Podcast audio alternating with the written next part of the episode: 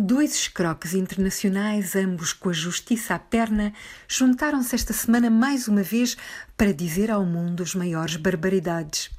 O mundo ouve-os porque um desses croques é o chefe de um país enorme que calha ser também ainda o mais poderoso do mundo, os Estados Unidos da América. E o outro escroque é o chefe de um dos mais pequenos países do mundo, mas nem por isso pouco poderoso, um poder nuclear um poder quase total há décadas sobre outro povo e um poder simbólico histórico sobre o mundo, Israel.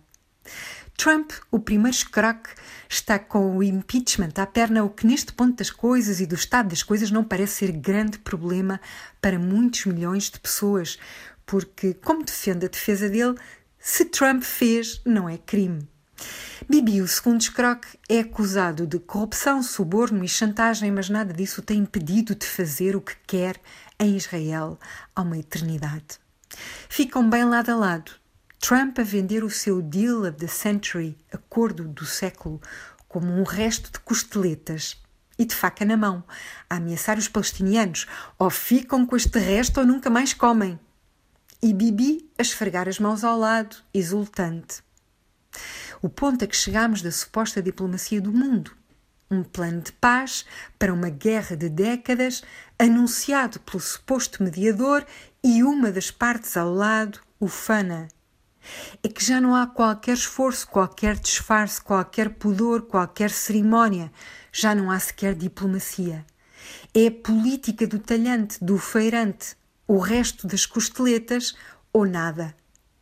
E o seu amigo de sempre, e cliente de sempre, e chantageador de sempre, a esfregar as mãos, pois claro, pois se o plano do século é tudo aquilo que Bibi pediu e quer, que uma das partes precisa.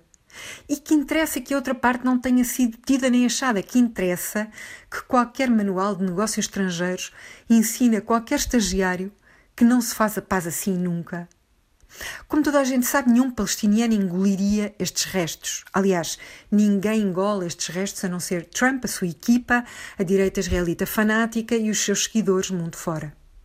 A sóbria Economist não teve dúvidas em chamar ao deal of the century steal of the century, ou seja, o roubo do século, explicando como o plano de Trump é uma simples luz verde a que Israel anexe os territórios ocupados.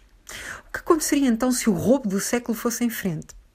Que Israel anexaria todos os colonatos, que Jerusalém seria a capital de Israel contra a lei internacional, com os palestinianos autorizados a fazer uma espécie de capital nos bairros pobres por trás do muro de separação?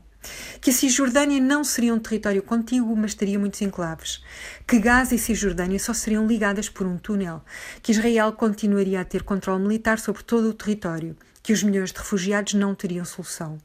Única cedência, entre aspas, de Bibi, que por quatro anos Israel congela novos colonatos. Mas Bibi clarificou que isto só se aplicava a territórios que Israel não está interessado em anexar. E anunciou a primeira consequência do roubo do século, que vai já avançar com a anexação do Vale do Jordão e colonatos. Não sei se será a terceira intifada, mas este plano de paz, como até parte da esquerda israelita apontou, não tem paz e não tem palestinianos. É um plano de guerra.